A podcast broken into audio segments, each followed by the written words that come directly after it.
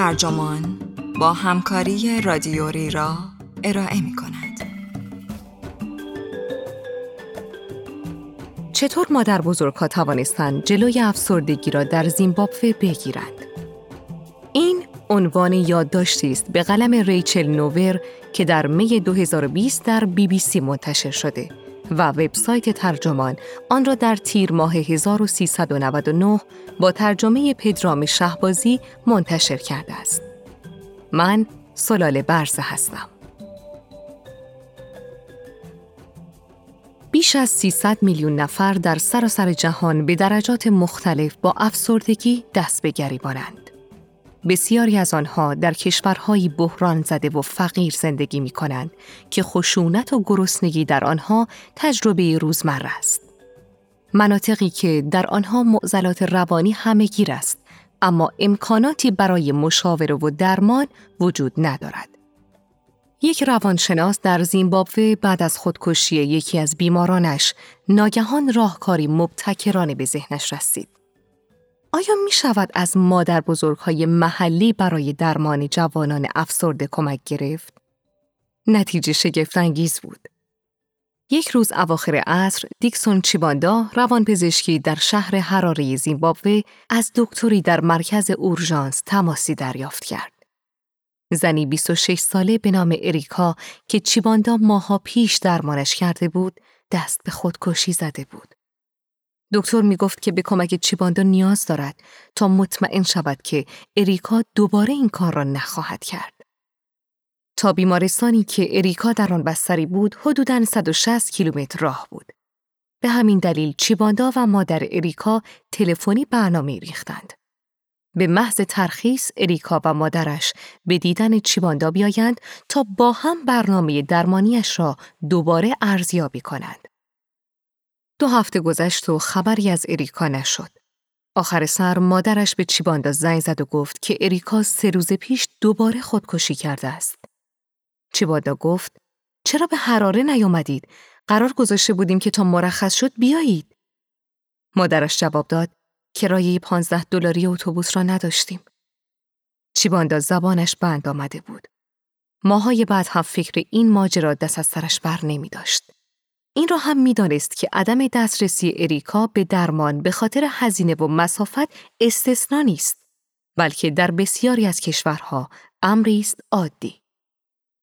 طبق گزارش سازمان جهانی بهداشت در جهان بیش از 300 میلیون نفر به افسردگی دچارند.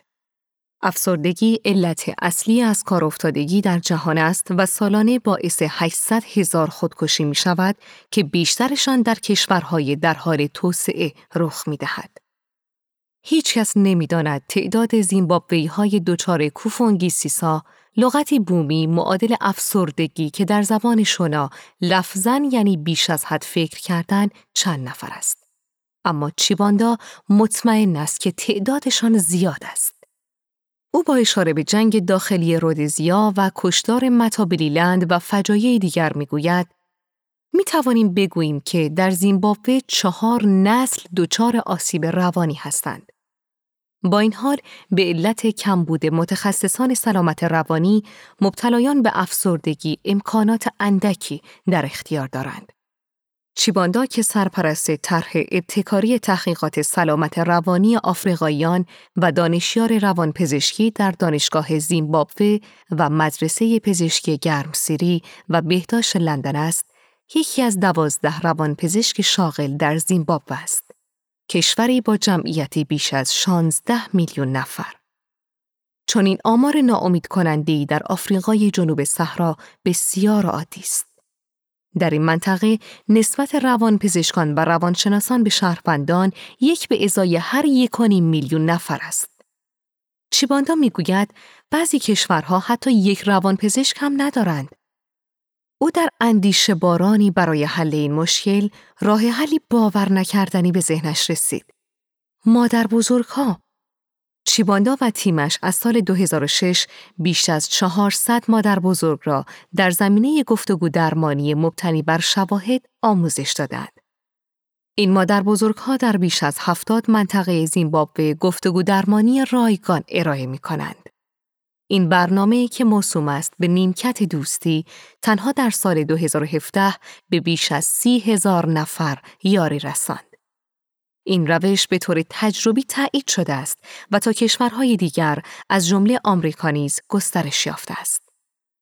چیباندا معتقد است که هر منطقه شهر یا کشوری که بخواهد خدماتی بسیار اثر بخش، دسترس پذیر و ارزان در زمینه سلامت روانی به اهالی خود ارائه دهد، می تواند از این برنامه به عنوان الگوی اصلی استفاده کند. به قول چیباندا فقط تصور کنید که بتوانیم در تک تک شهرهای مهم دنیا شبکه جهانی از مادر بزرگها ایجاد کنیم. چیباندا همیشه می‌دانست که می‌خواهد در آینده پزشک شود. اما پزشکی اطفال و تخصص پوست علایق اصلیش بود. حادثه تلخ او را بیدار کرد و به سوی روان پزشکی کشاند. در دوران تحصیل در مدرسه پزشکی جمهوری چک یکی از همکلاسی هایش خودش را کشت. او می‌گوید پسر سرزندهی بود. هیچکس فکرش را نمی کرد که بلایی سر خودش بیاورد و خودکشی کند. اما ظاهرا افسرده بوده و ما هیچ کدام نمیفهمیدیم. چیباندا روان پزشک شد.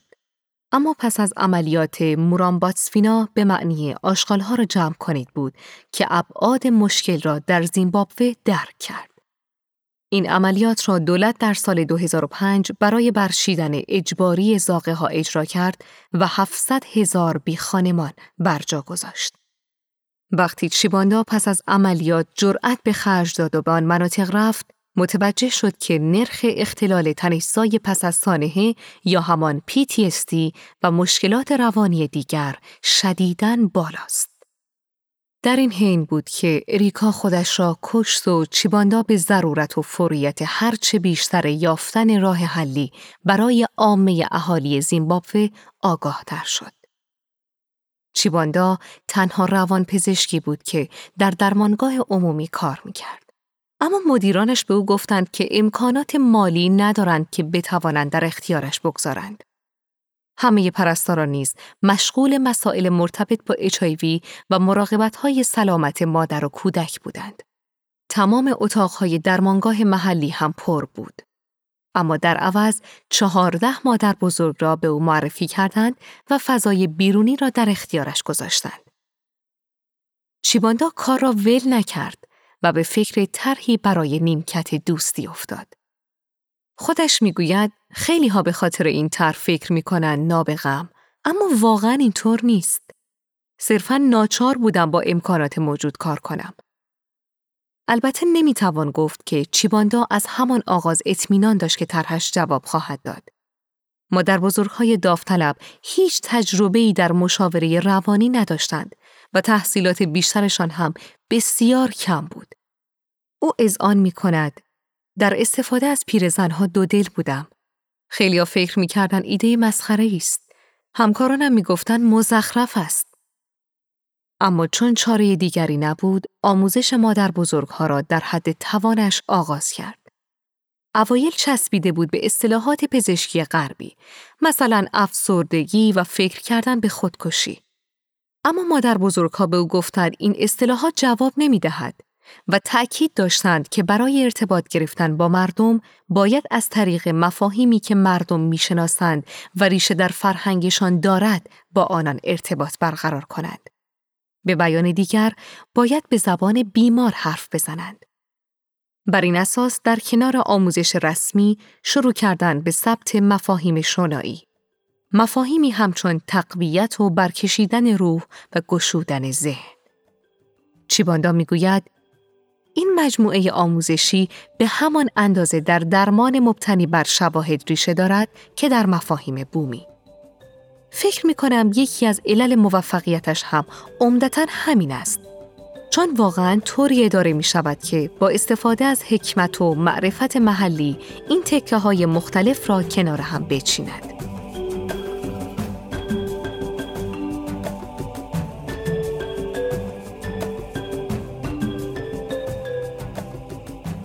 اثر بخش و تکرار پذیر از خودرو که پیاده شدم رودو چینهویی زنی ریزه با لبخندی طبیعی و موهایی که گرد سفیدی رویشان نشسته بود از خانه بلوک سیمانیش برای دیدن من بیرون پرید. خندان بغلم کرد و گفت سلام چطوری؟ خوش آمدی. مادر بزرگ چینهویی او را به این اسم می شناسند. از آغاز همراه نیمکت دوستی بوده است. او می‌گوید به این برنامه پیوستم چون می‌خواستم به مردم این منطقه کمک کنم. زیاد بودند.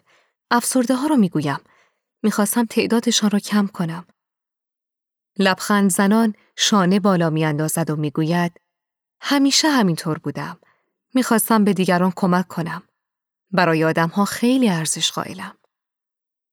چینهویی که حالا هفتاد و دو ساله است بسیاری از کسانی را که در بیش از ده سال اخیر درمان کرده است از دست داده.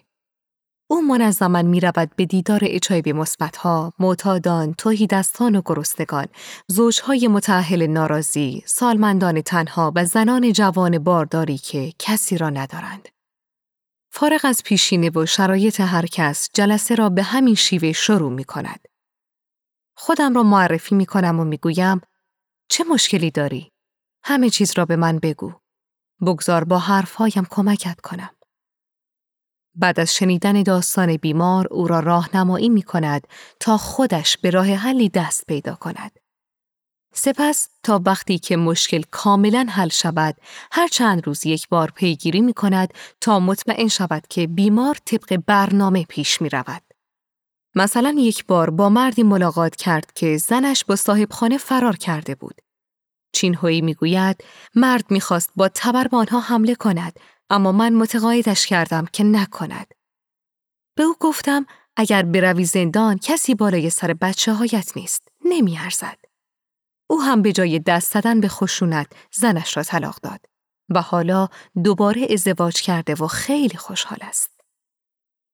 چینهویی و مادر بزرگهای دیگر هم مثل بیمارانشان اهل همین مناطقند و با همین آسیبهای روانی اجتماعی زندگی کردند.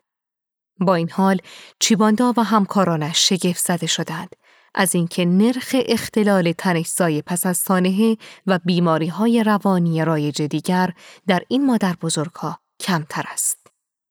او می‌گوید آنچه ما می‌بینیم تاباوری در برابر مصیبت است.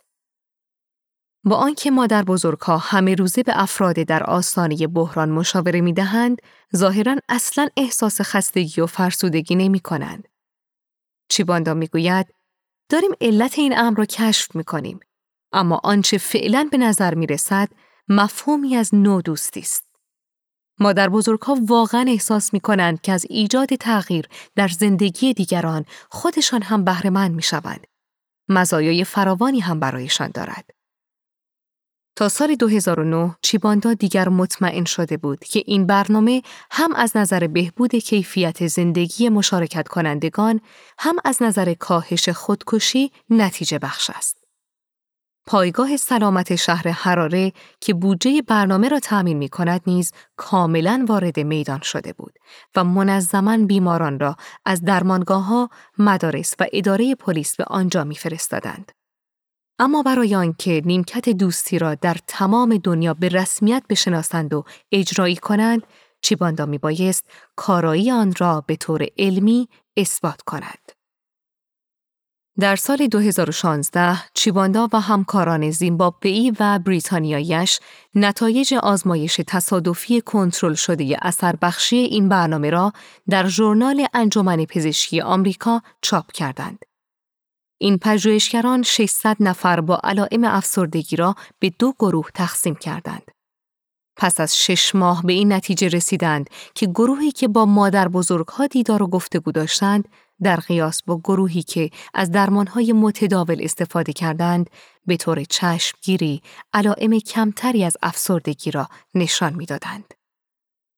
ویکتوریا سیمز متخصص بیماری های واگیردار در مدرسه پزشکی گرمسیری و بهداشت لندن و یکی از نویسندگان آن مقاله می‌گوید خیلی ذوق زده شده بودیم از نتایج آن مطالعه که نشان می‌داد مشاوره چه تأثیر عظیمی دارد بر زندگی روزمره آدمها و تواناییشان بر انجام کار.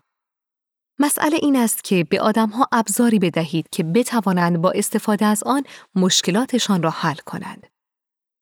او می‌گوید که دو آزمایش دیگر نیز در راه است. یکی برنامه نیمکت دوستی جوانان در حراره را بررسی می کند و دیگری اختصاص دارد به جوانان اچایوی مثبت. این برنامه به چند کشور دیگر هم راه پیدا کرده است و چیباندا و همکارانش دریافتند که نه تنها می توان آن را به فرهنگهای دیگر هم ترجمه کرد بلکه فقط مادر بزرگ ها نیستند که آماده ارائه مشاوره های مفیدند. در مالاوی مردان و زنان مسن هر دو در نیمکت دوستی مشاوره می دهند و در زنگبار مردان و زنان جوانتر. مشاوران نیویورک سیتی تنوع سنی و نژادی بیشتری دارند و برخی از آنها جزو دگرباشان جنسی هستند. تاکیشا وایت مدیر اجرایی دفتر ارتباطات و برنامه ریزی راهبردی در واحد سلامت NYC مرکز برابری سلامت می‌گوید ما پذیرای همه هستیم. نیویورک جمعیت بسیار زیادی دارد. بسیاری از مشاوران نیویورکی خودشان بر اعتیاد و مشکلات دیگر زندگی غلبه کردند. وایت می‌گوید ما ملتزمیم که افرادی داشته باشیم دارای تجارب زیسته.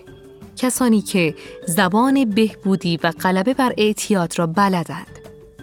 خیلی زود می‌فهمید که صرفاً روی نیمکت ننشسته اید بلکه دارید با کسی حرف می‌زنید که درک می‌کند و اهمیت می‌دهد.